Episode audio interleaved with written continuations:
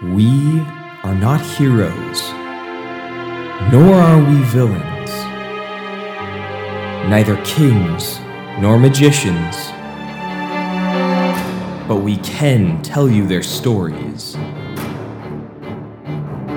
We are the Lore Keepers, and we welcome you to Halume.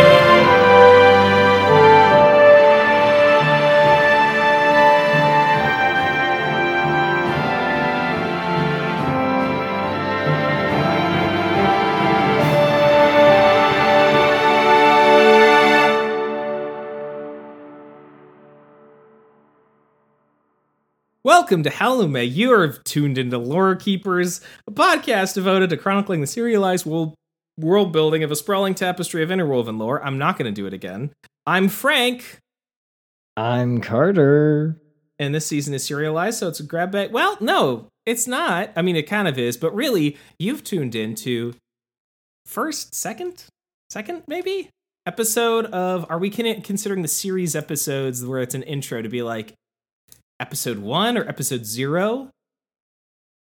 The the the intro to the series is episode one. Okay. Yeah, yeah, yeah. So that's uh that's series this so this is uh series episode 2 on uh the scars of divinity. Um so sit back, close your eyes and let our audio tingling gateway our aud- our audio tingling our tingling audio Ooh. gateway sweep you into the realms of Ralph Bakshi's Halume. This week we're talking about Fritz the Cat, the famous X-rated film. Uh, but if you want if you want more on that, you gotta go to the Amble. Maybe Uh, you know normally I say you should check out the amble. Maybe this time give it a pass. It's it's things get weird. We talked It's about pretty- a horny it's cat, Short. It's it's pretty short. and what's actually going on this week is we're talking about the time when that city got destroyed by that dawn, and everyone was happy about it. All right, yeah. So this is a this is a continuation of um you know what we started last week, which is we are doing a small series on the scars of divinity.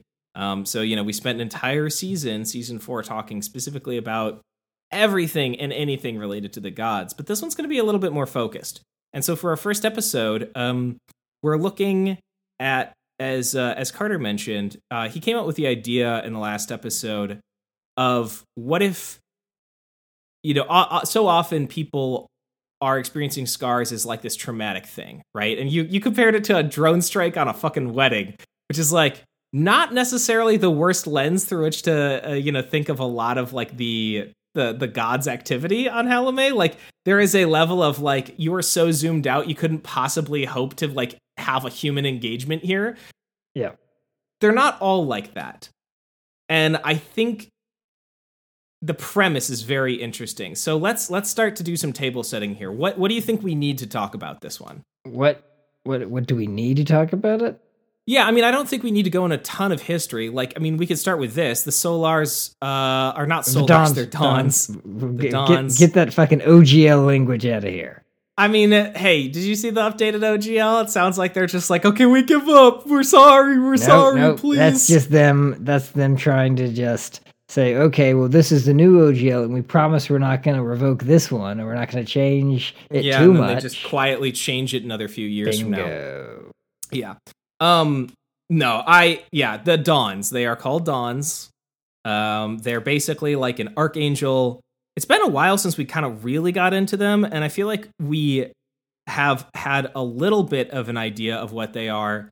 But I mean, what what are they? Are they basically just a more powerful version of an angel? Is there anything that sets them apart that makes them unique? Uh, I think they are, yeah, incredibly powerful angels that are direct servants of the regents that are probably uh, explicitly martial. It's not that they can't do anything else, but it's like they're kitted out to kill, Hmm. like demons and devils.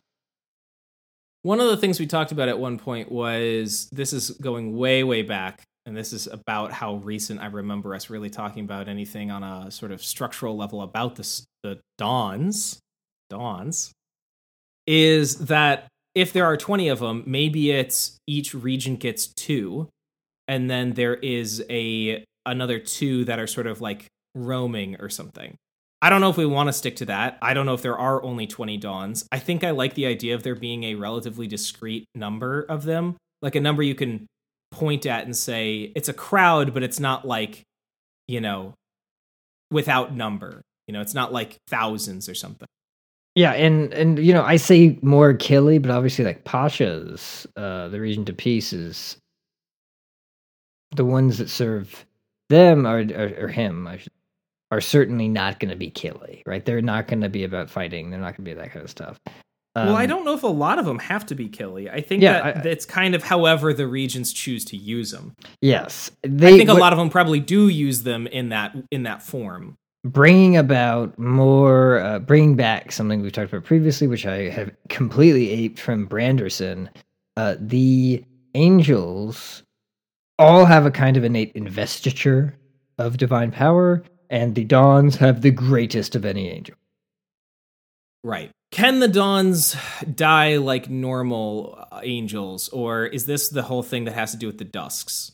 Uh, can normal angels die? I mean, they can be destroyed and then their energies sort of get reconstituted, like you were talking about, sort of an oversoul thing, right? I think the way that I've under I've thought about it is even before like last episode, um, is that there's a we we know that there's these banners, right? The animus, you know, this is maybe a little esoteric and and, and odd uh, as far as pictures go, but just go with it. The animus sort of which which are the bodies of the divine realms. They're sort of these semi-conscious, you know, titanic entities that are basically if the landscape itself was just quietly just a little bit conscious. They produce banners. And from that banner, I think we talked about like the the cloaks or garments of a house of legion would be fashioned. And once that banner had basically run out of cloth, then that would be when the last of those angels would be formed. And so there is this sort of inherent timeline where you can sort of track the the need or necessity that an animus determines for uh, a house of legion based on how many more reincarnations you could fashion clothes for. And like all of this imagery is kind of goofy, right? Like I realize that. I, I think maybe this is more like kind of in world folklore than it is necessarily factual. But I feel like uh, I guess what I'm trying to get at is that I think that there is some kind of reincarnation. I'm imagining that it's within a house. So like this the energies that make up a normal angel get scattered and then maybe reabsorbed somehow into the Ethereum. Uh, and then those same energies are then collected and used to sort of uh, uh, pour out the form of another spirit, um, like you know, bring it into being as a new angel, um, who then is, you know, given the vestments of their of their house. And I'm, I'm I was kind of imagining, I think that these houses almost act as like a resonance, and that the energies of a specific house will probably are most likely to return to the house from which it came. Other houses are going to receive back their dead as well. So it's not like all angels are all just returning to a giant bucket. It's more like their energies are you know going house to house specifically. And then when that runs out then there's no more a receptacle for it. And then you know the kind of the energies disperse back into the Ethereum in general or something like that. I don't know. Was, this is kind of just the ideas I think that have been floating in my head for a long time. Now. Okay, I, I think I so. Really I think done anything with it. I think Dons are different. I think Dons are probably more like like archdevils in that if you defeat them on the materium, uh, you defeat their body, and their spirit is basically banished back to the mm. Ethereum. So, like, the only way to destroy an, uh, a dawn would be to actually go into the Ethereum and destroy them there. Which would be an incredible feat of power. Absolutely. Yeah. And I think this is kind of where the idea of the dust came from, right? Is like if you don't kill the dawn, maybe you can corrupt it, right? Yes. And then it remains corrupted, even though it's technically still like hooked into the Ethereum. It's on the other end those energies get bunched up and weirded and you know it can be used for somebody else's ends and I, I definitely think that the dusks are a byproduct of the ash curse in a very important way like i don't think a dusk can be created anymore without like the direct involvement oh. of one more than one of the mutes. Like I think it's possible if all the, if like mm, several of the mutes mm-hmm. worked in concert, but that's not going to happen. Question: Are you thinking that there used to be more than twenty dawns, or and I think this is maybe more interesting to me that there have only ever been 20 dawns and there will only ever be 20 dawns and a couple some a handful of of the dons that were once subservient to a regent or committed to you know whatever this like regentless version is are now dusks who are working against those odds and like against those means. I think that there is a cap. I think that there um there haven't been any more. I think that there's a legend uh, which even the gods may not know the truth of this, which is if a dusk is destroyed wholly, a new dawn will come about. Mm, I like that idea, actually. I like that as being a legend, whether yeah. it's true or not. And I think this then becomes really fun because you can imagine a situation where, uh, first of all, I like the fact that it creates an imbalance. This is one of those things that I do enjoy intentionally unbalancing, even if it's um not tessellated, even if there's symmetry right? Like you have the nine divine realms, the seven essential planes. All told, though, they still have kind of a symmetry if you map them out on a cosmological map. But I like the idea. But even in that, I, I guess what I was saying is that there's an imbalance because there's nine divine realms and seven essential realms, whereas like in other, you know, uh, uh, uh settings there might be eight and eight I like the idea that there's maybe six ish. Probably not more than six. I feel like anything more than that, maybe it's only like four or even three. But like, it's such a dire thing to even have one be a bad thing that like these are beings that the uh, Ethereum is constantly charting, and I'm imagining during like the wars of heaven over over history, a lot of campaigns have fought over just trying to get at a dusk and stop them or destroy them. Yes. Okay, so let's bring it back to our actual lens here. We're talking about the city and a Sola, a, man, um. a Dawn is saving the city by destroying people. We got a real, you know, like Avengers Battle of New York kind of vibe going on, except what if New York wasn't there anymore? First of all, like let's let's kind of establish some groundwork. Things to think about. What is the Dawn fighting? Why are they fighting it? Why do they need it to, uh, to be in this city? When is this taking place? Like uh, in time? Who are the people that are associated with it? Like the actors, the individuals. Um, is this a culmination of this? Is this an inciting incident? Um, are we in an era of high fantasy where there's like divine activity is happening all the time? Or is this like a time when there's a lot less of it and so then it's a you know kind of more like even more strange and surreal. Um, is it the forces of the absentium that they're going against or are they going against something else? I don't know. Where where it, when this all came to your mind carter what were was there anything in specific that you felt like you could answer any of these questions with? Yes. Uh, okay.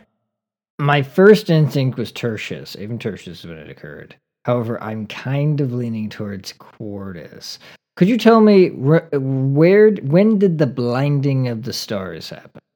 The second category. So the blinding the blinding of the stars is sort of was that misnomer thing that happens uh, as an interstitial point between Avum Tertius and Quartus, where that's that period where the um the aspects depart from the sky, right? And they yeah. like dis- the stars disappear, people freak the fuck out.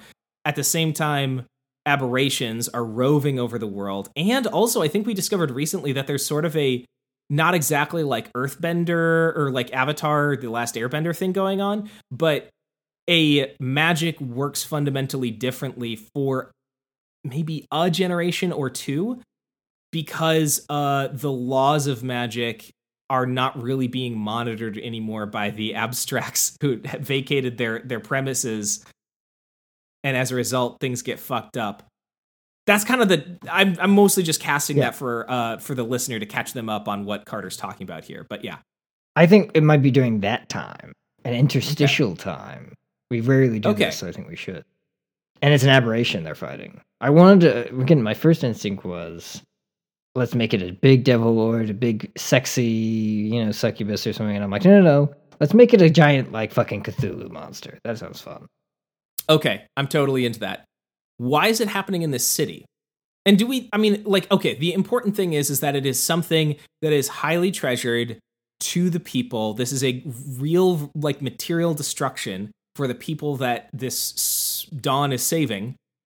I guess it doesn't have to be a city, but if it's not a city, like I don't know what you know what what it would be.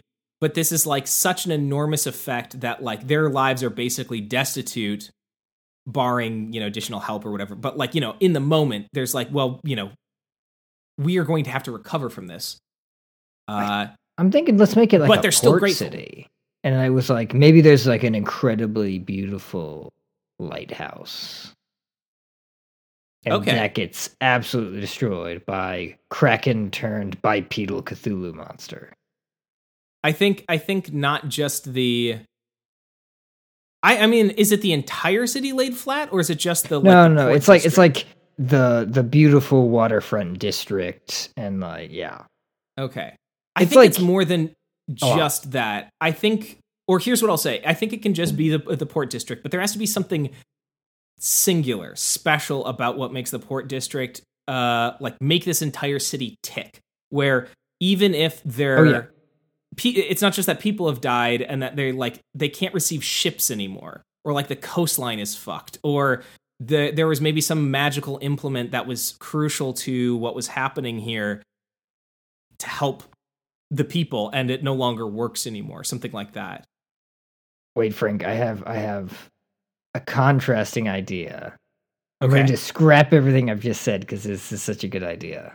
okay go ahead In Child of Five, in that campaign, do you remember we visited a city?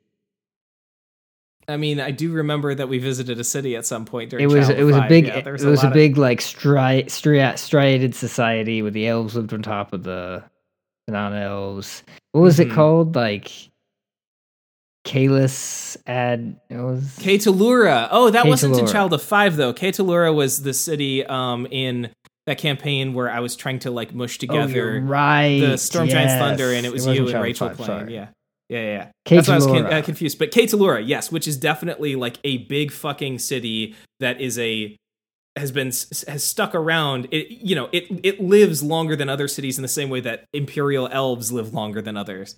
All people. right, all right. I have a suggestion then. Okay.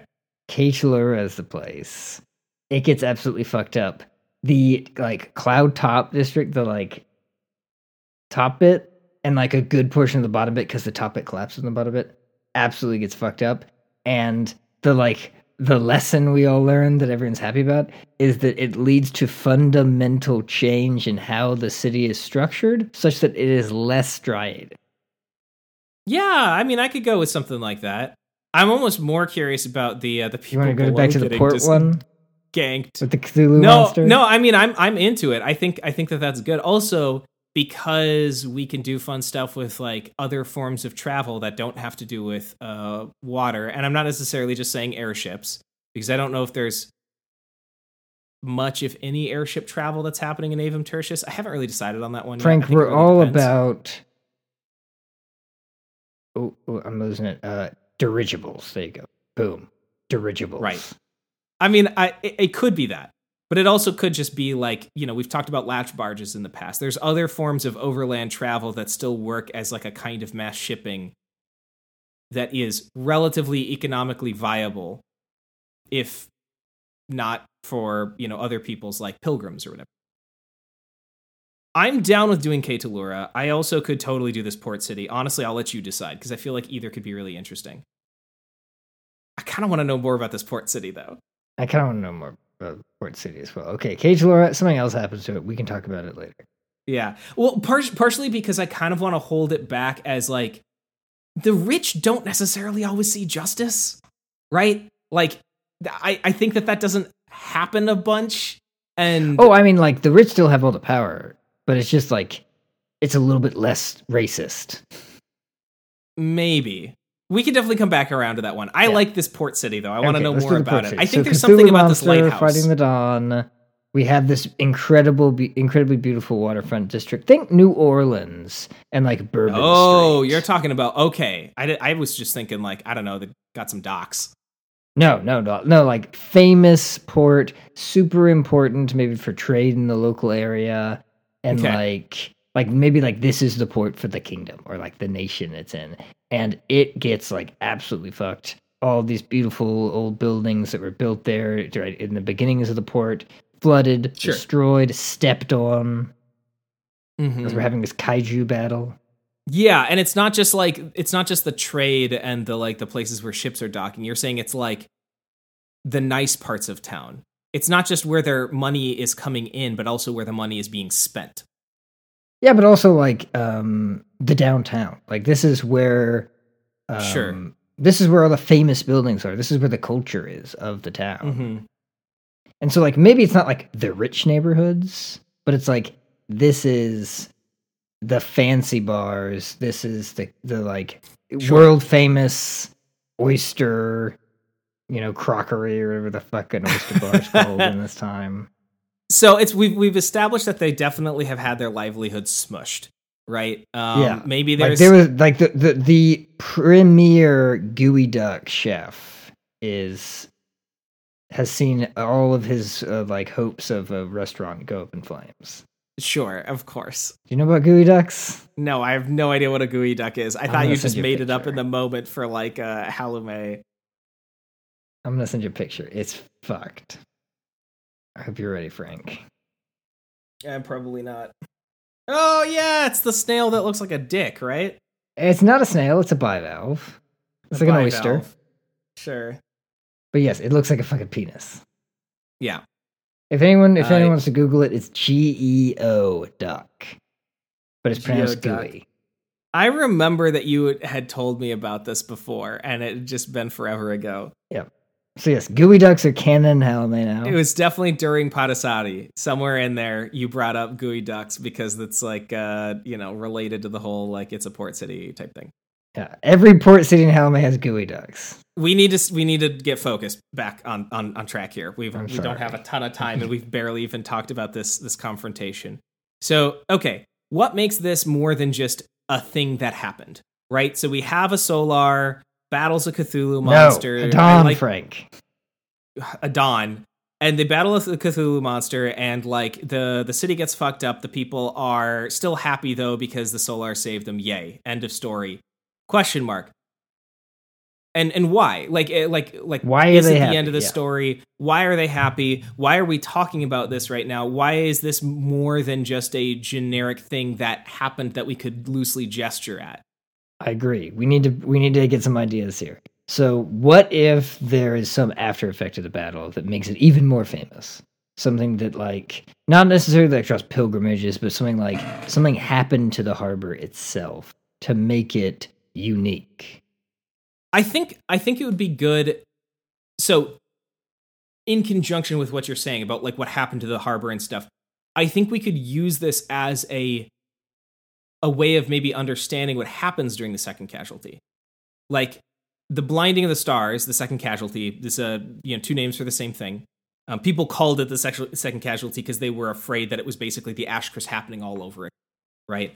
Um, because at that point nobody remembers what the Ash Curse was actually about. It's just like this is a worldwide calamity that's really bad, and there's aberrations everywhere. Oh my God, is the nameless one coming back? Yep. Is eh, so so. There is. It's about not quite hundred years that this lasts. Magic is fucked.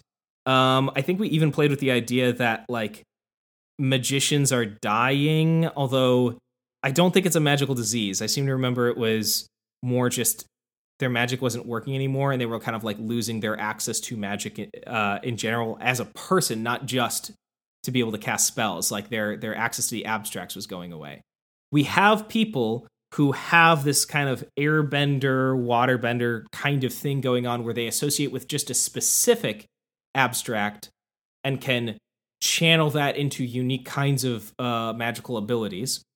And I think we said we, we played with the idea that it was one ninth of one ninth of all people, but it was like very specifically that number Yeah. that were experiencing it. And you have aberrations flooding the world. So already we have a time of crisis. Uh, in the last like couple of decades, people have had to really pivot everything that they are about to prevent these aberrant attacks. Now, a couple of things to think about here. One, I think at this point, the gods have been not absent, but they're a lot more quiet, right? There's still more interactions than you see basically during any other age, but in comparison to like early Avum Tertius, middle Avum Tertius, like the early and middle period have tons of divine interaction, wars happening all the time, people talking to the gods, gods talking to people. This, like during late period, that's not really what's happening mm, faith is still something where you might have a vision or engage with an angel or whatever, but it's more like something showing up in a Bible story where that person is a unique individual among your people or maybe has this vision or whatever and that makes them different not just for you but for generations of stories being told. Whereas before like kind of everybody had interactions with divinity right? So all of that is kind of our context here. What does this event tell us about the second casualty and about the scars of divinity?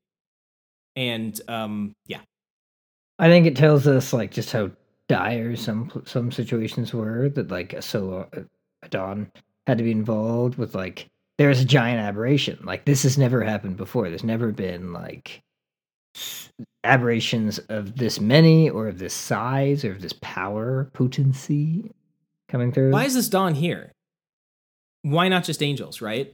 Like this dawn is here for a specific reason. I don't think it's just because this aberrant is really powerful, because I'm sure that there's other aberrants. I don't feel like this Cthulhu esque monster is necessarily that much bigger or more dangerous than any of the other ones. Was it Yes. trying to get to a specific thing that was in the city? Was it trying to get at a person? Was it just causing great havoc, but like these people had a unique relationship with the dawn? So this Is is this this Dawn, is sent we need to find this out, and I don't know exactly what. I don't think the aberration itself was guided. I don't think it had a mission. I think it was just destroy. I don't think it can like its thoughts. We can't know. Um, Yeah. But why is the dawn there? What is the dawn protecting? Is the dawn protecting the city? Is the dawn protecting a person? Is the dawn protecting an item?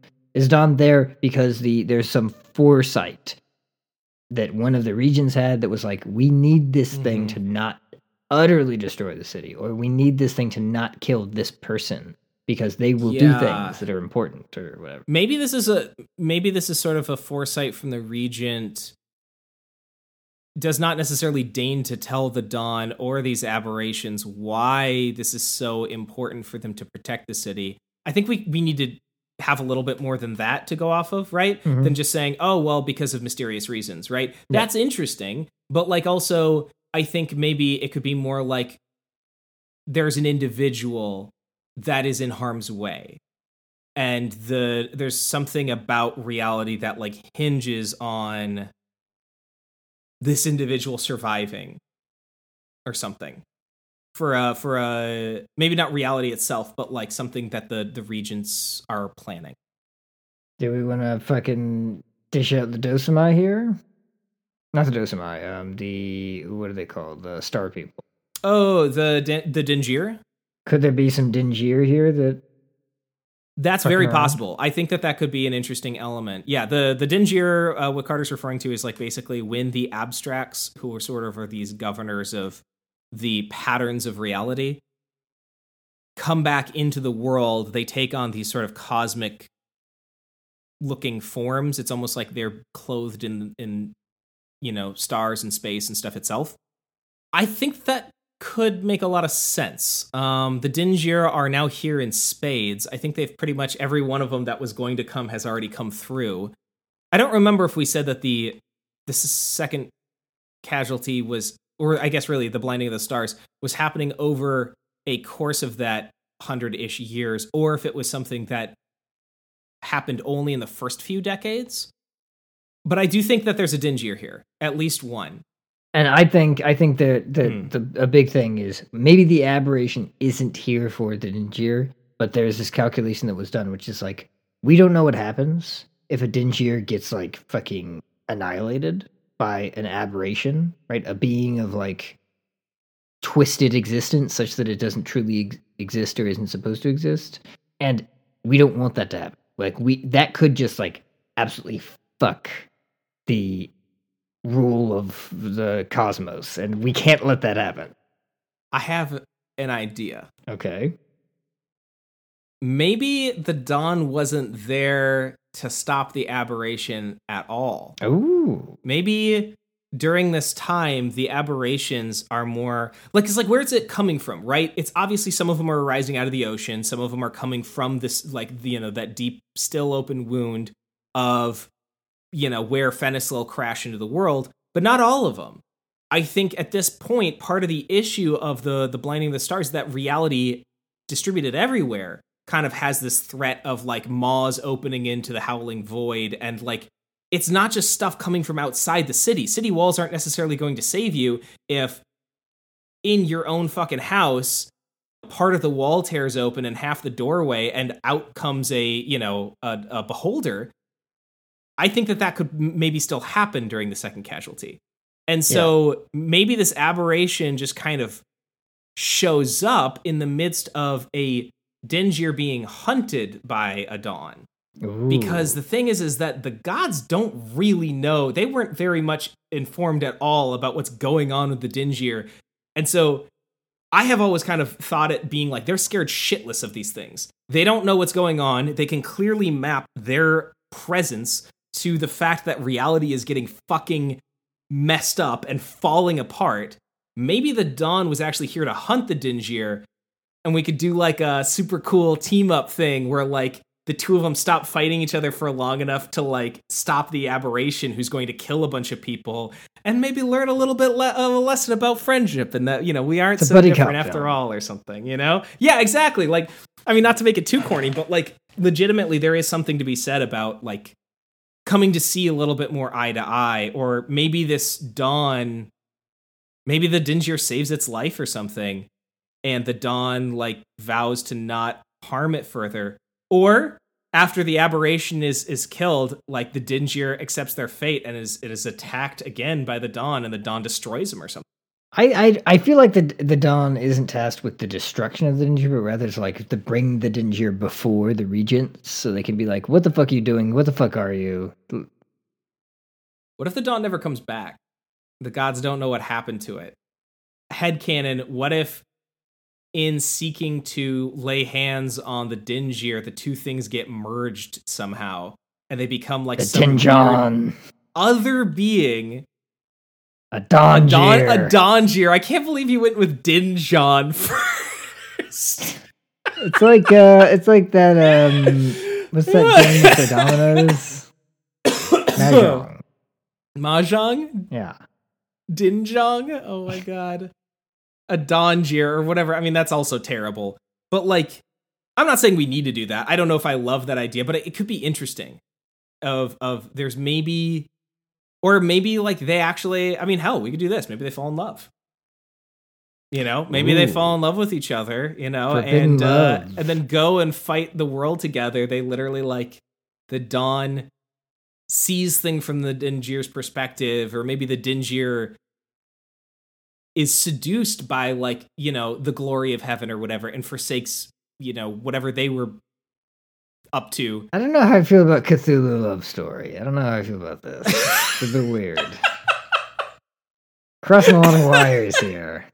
We, I mean, I definitely am. I'm just play. I'm just playing in the space. Now, I'm definitely don't imagining do now like. Lethal Weapon, except like fucking. But what if they, they- fucked? Yeah, what if they fucked in the end? What if they're like, uh, three days from retirement, my but God. I'll retire No with kiss. any day.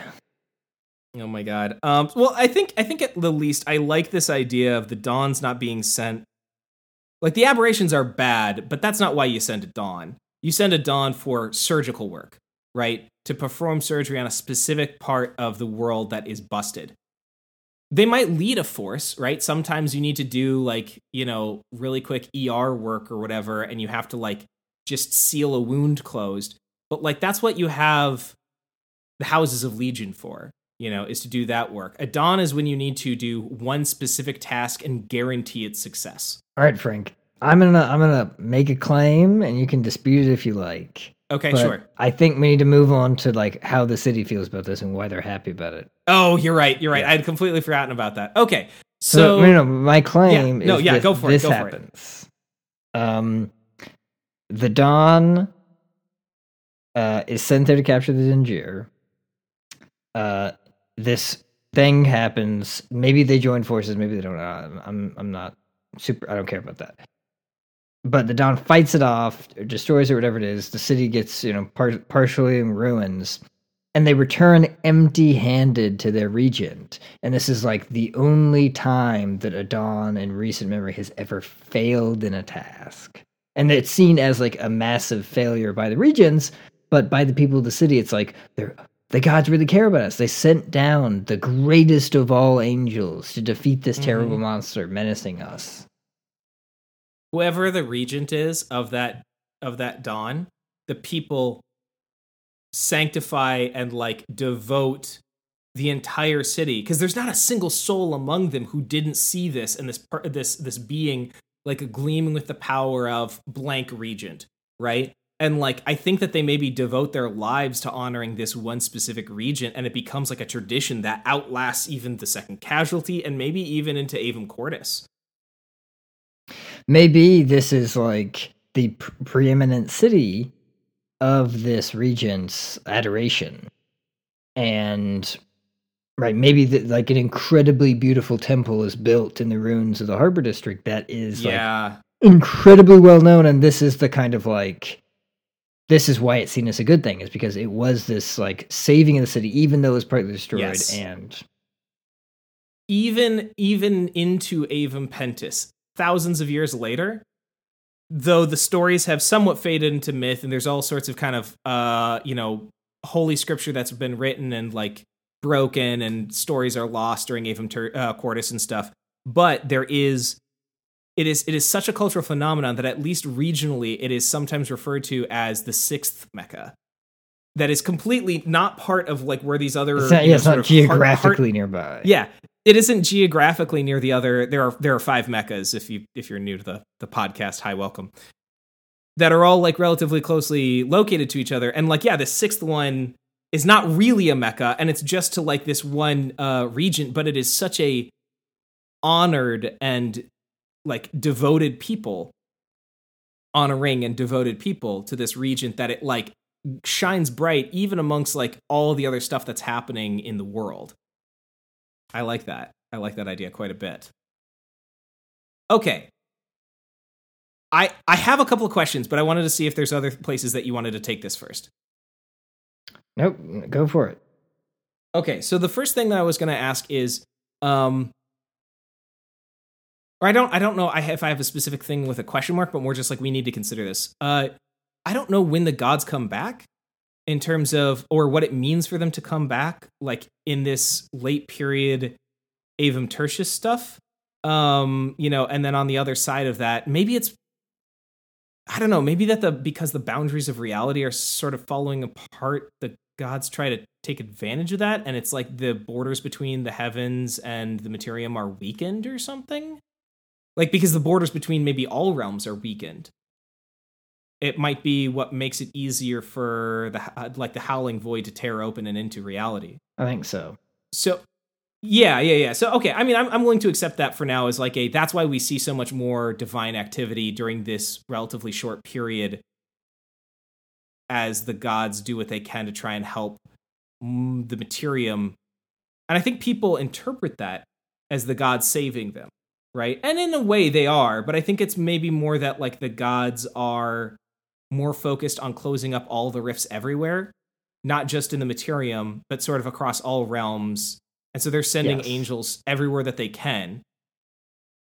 Oh, and I oh, think there dude. is this legitimate fear underlying it of like, is this the nameless one making their move?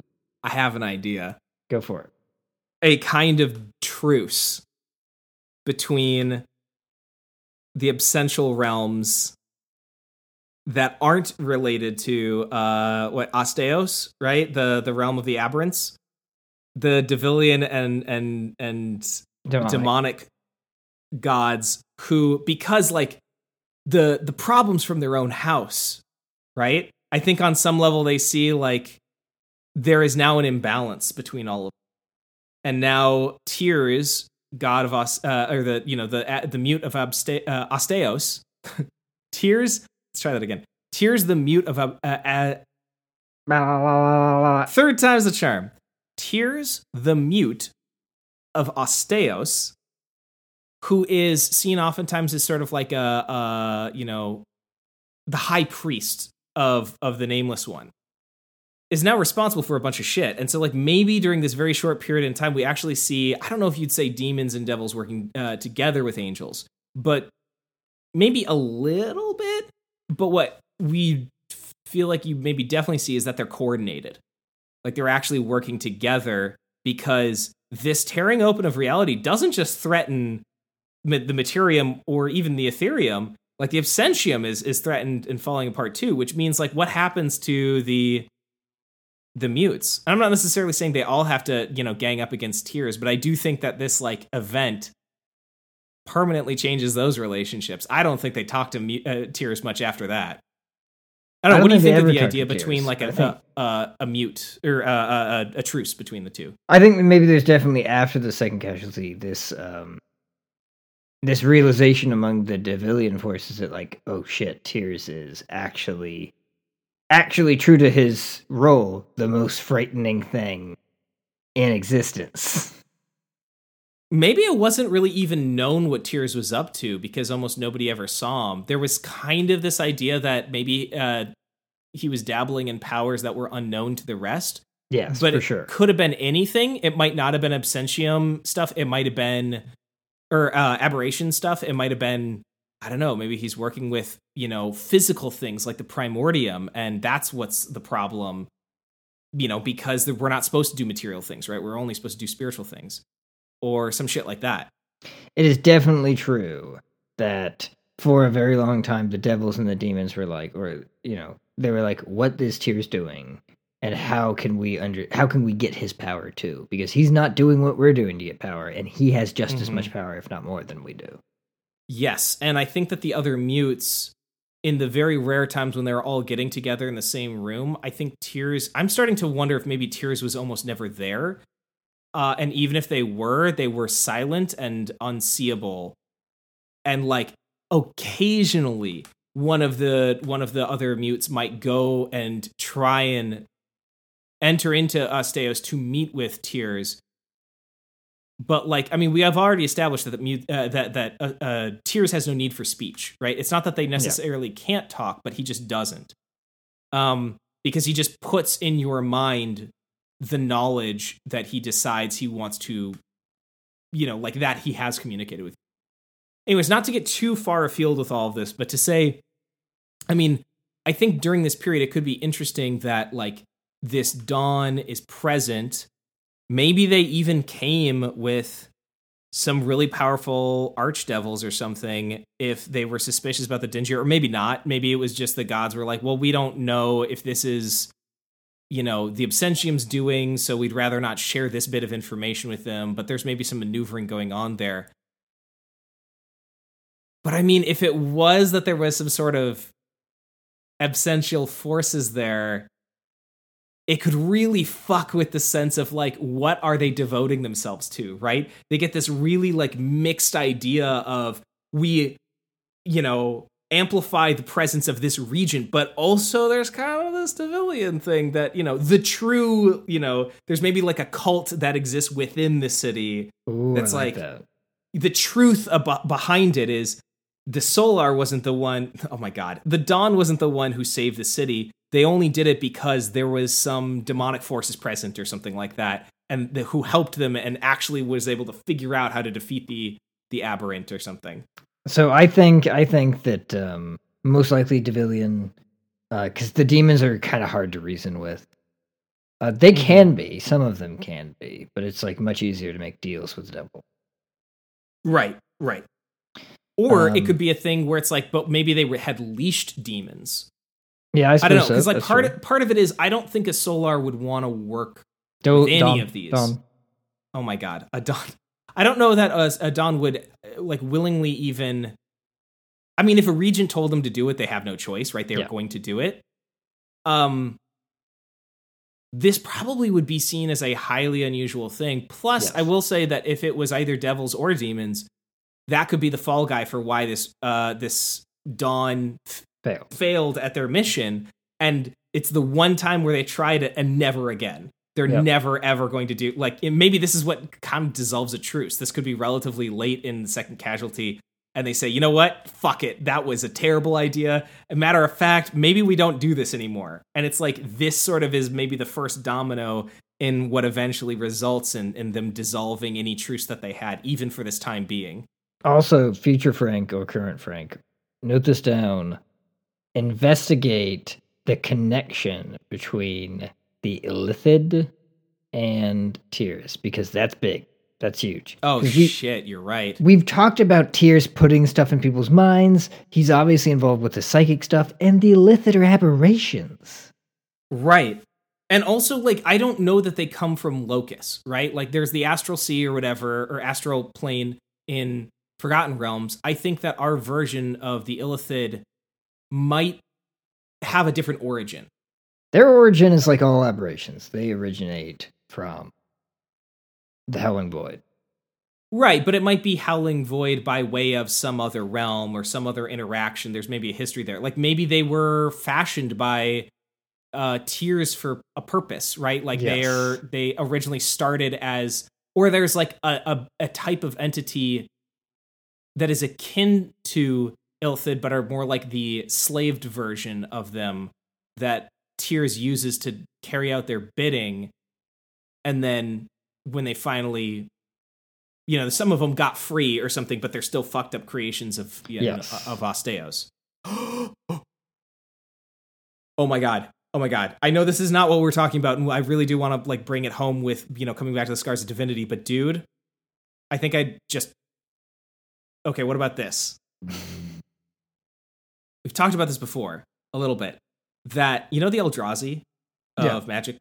Colorless. Boys. I was always really appe- found the idea of angels getting corrupted by aberrant energies very appealing.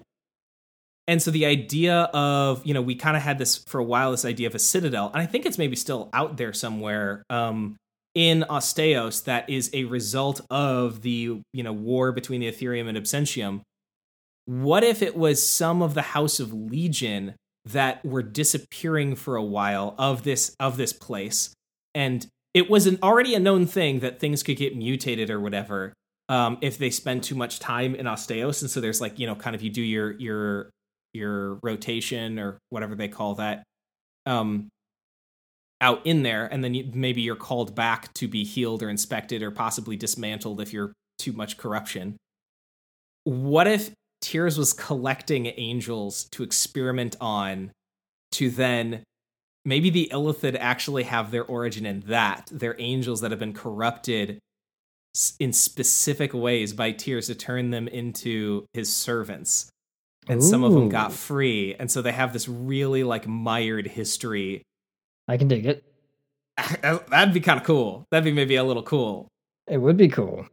And it also kind of explains why they have more of a humanoid form than the majority of any other aberration is because they kind of were human a little bit. Or not human, but they were humanoid. Yeah. So, anyways, let's bring it home though. Uh, I think I feel really good about kind of so much of what we figured out so far. But let's let's settle back on this idea of this scar, right? It clearly like there are some very clear ways where we have talked about the gratitude of the people. It's not super clear cut, right? Because there is this idea that the that the the gods saved them, and they kind of did, right? They like actually did save the the people. They weren't exactly there to save them in the first place, but it was a consequence. The gods considered this to be a failure. The mortals considered it to be a success. A truce was dissolved, and you end up with like a quote unquote sixth Mecca where like some of the people of it actually are sort of this cult underbelly who say it was actually Devilian forces that saved us, not angelic ones. Or there's this you know mute or archdemon or devil or whatever that we actually worship and this other this angel is only just in you know this this dawn is only in service to them Yeah, i feel do pretty good that. about that Yeah. is there I- any is there anywhere else that you want to take it or like lore bits or whatever Mm, i'm okay with leaving the dingir as a loose end for now i think we can kind of mm, chew on that one yes. Like, does the dawn return to, you know, the regents? Maybe they're a wayward dawn. Maybe they never come back, right? It's, and it's seen as a failure that they, you know, there's suspicions that a new archdevil is like born around the same time. And so people think that maybe this, like, the, the dawn is that. Maybe they think they start to conflate like another dusk with this dawn. Maybe they go off and just kind of fight the fights of Avum Cordis all over the world, right? But they continue to do it maybe from alongside this Dingir or inspired or changed by this Dingir. Maybe the Dingir forsakes the rest of the other Dingir and goes their own way. Or maybe neither happens, but you know, you sort of end up with both of them being affected by this interaction. I think I think I prefer the latter. They're both affected by this. The Dawn returns Mhm. to the regents and then must do some atonement for their failure or something like this. And that's where we Mhm. see whatever this Dawn like doing other stuff, which is like weird and not usual. Is because of this Mhm. atonement they have to do. But I will say I don't think that the uh, the the gods necessarily call, like refer to it as an atonement. I think they might see it as a we need to tune or debug. Um, Yeah. And so they have them going to do all these things as a way of like, yes, like I, I love the idea of a, a Dawn being sent out there and like ending up in really weird situations because they're like, oh, well, this one will help sort of undo your bad code in this way or whatever. And like, whether it works or not, whether the gods are actually like correct in their evaluation of this way, it ends up being a really interesting story where you have this Dawn that is basically out of commission until it gets like repaired yeah. yeah, I I love it. I love it. I love it. I think all of it's really solid. I don't know if I have anything to add there. Uh, I think there's one last thing we can do. Yeah, what do you got? What is the Dawn? Whose Dawn is it? Which regent? I had kind of played with the idea of throwing out there what if it was Pasha's dawn Yeah. because at this time Pasha becomes sort of like scuttled and uh, uh, since since peace is no more, and maybe this is in a weird way this city because of its devotion to Pasha is uh, an interesting and strange element during Avum Cordis because it's one of the few places where even if the people don't necessarily hold together for real, there is a sense of adhesion or or sticking to that as like a we must live by peace and our I mean, I don't I don't know if I necessarily want to inflict on anybody the quote unquote true pacifism where they won't lift a finger even to defend themselves, but like Yeah. cuz mostly cuz I feel like that's just sort of a really like shallow understanding of that philosophy. But I don't know, it does happen. And I, and I would push back a little bit more and say, like, you know, I think there's a kind of very extreme pacifism in, like, Jesus. For sure. That's so I think that, like, it's it, like that philosophy is, like, very, very important in the development of, or maybe That's should be fair. important in the development of Judeo Christianity, or at least Christianity Yeah. specifically. That is actually true. I mean, the they they say that the the church was found like you know was built on the sacrifices of the of the early adopters. Now, whether that's necessarily a good thing or a bad thing, you cannot deny the presence of the church as being an institution that absolutely changed the world, right? Like, I think that that, you know, for what it's worth, is is not nothing. Um, yeah, and I and I kind of want to use. we could also roll for it. I was going to say. Yeah, we could also roll for it. I kind of want to use Pasha to push my like weird uh, agenda of Jesus was an extreme pacifist, and that like Mhm. all of the eons of Christian, like the thousand years of Christendom, that were all horribly violent or just a, a massive affront to Jesus's teachings. I quite like talking about that, yeah, totally. and that like you know the current ridiculous American understanding of like I'm a Christian gun manufacturer is like What the fuck? Impossible. It's like I think you just like gave Jesus an aneurysm in heaven somehow. Mm-hmm. Have you? There's a there's TikToks going around. I don't know if they were originally TikToks or like YouTube videos or whatever, but it's uh I think it's uh GOP Jesus.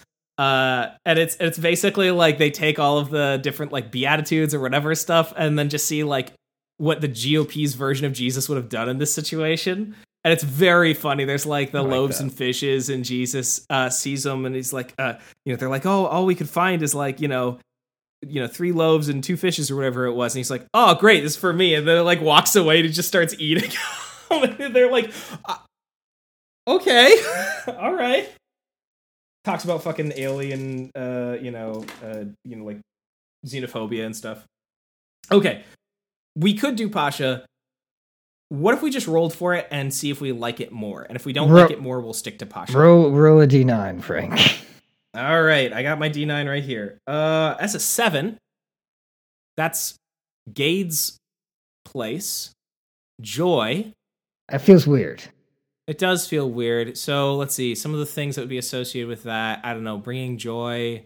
You have celebration. You have like fighting for a better tomorrow. But it's not necessarily like a warrior people. They are willing to be confrontational. A lot of yeah, definitely not necessarily like peering inward at the self. Sort of a a can be afraid of what's inside or what's what's deeper in, and so there could be some uh, an angle we could pull on there with like sort of the dawn being changed by this interaction. I don't like it, Frank. I want to re-roll. I mean, I think we just go with Pasha. I. I, I feel like I like the idea of a warrior of peace more than anything else.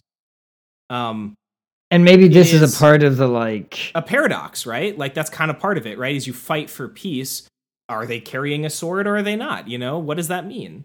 I and I think maybe this is a part of their like quote unquote atonement is Pasha's like disappointed at the violence that's occurred. Mm, hmm They're sort of like a, you know, it's not necessarily against your programming, if you will, to not fight or to fight. Like you can do it if you absolutely must, but the way that you used it was a violation of sort of the the spirit of the law, if not the letter. Yeah, or something like what you did was necessary, but you are still like And I wouldn't change a thing, right? Like Pasha might Mhm. even say, I wouldn't have done it. I wouldn't have sent you to do anything differently. You did it as I instructed. Nevertheless, you still need to be changed and fixed. yeah, because like you know, violence changes you, violence hurts you, and you need to you need to be reco- you need to recover after performing violence because any kind of violence, maybe even if it is righteous violence, even if it is necessary violence, it still fucks you up, and that oof, right, well, I that like buys into my that buys into my crazy extreme Jesus passivity thing. Mm-hmm. Oh, I like it, man. I'm down. I'm, hey, I don't think it's. I don't think it's that crazy. Um. All right. Well, oh yeah, there's a lot of there's a lot of good it. evidence for this, Frank. I'm not I'm not bringing this out of fucking nowhere. Oh my god. Um. We should probably call it though. Yeah. yeah, we should do before I before I piss off more of our, our Christian friends. Oh my god. Let's see. Okay. Thank you for listening. If you enjoyed what you heard, don't hesitate to share this with others. Feel free to rate and review us on the podcasting platform of your choice. For references to previous episodes and other fun links, refer to the podcast description. You can find our Twitter and email there, perfect for asking questions on things you'd like to he- us to cover in a future episode. Thanks as always to Josh the Soapman Silker for the Land of Heroes theme, and to Sam Wade for the album art. You can find Sam at by Sam Wade on Twitter and Instagram. We are capping off each episode this uh I guess maybe just in general. Also, because I was like, man, maybe if Book of Truth ever ever dies out, we just ask Chat GPT to to give us some give us some spiritual wisdom see how that goes. But uh yeah, that's AI Religion Bot on Twitter. Um so uh Keeper of the Peace, uh Carter, what excerpt do you have for us? That's a, it's a good one. The last of the great spirits will be born from the void. When they're old enough to remember how to kill, they will do so. Holy shit. That's that that's a, maybe an all-timer, man. That's know, good. It's fucking good. I like how And until next think. time, don't forget there are always more Cthulhu's to Dulu. More governors of the functions of reality to turn into the god cops. Bye, everyone. Bye. oh my god.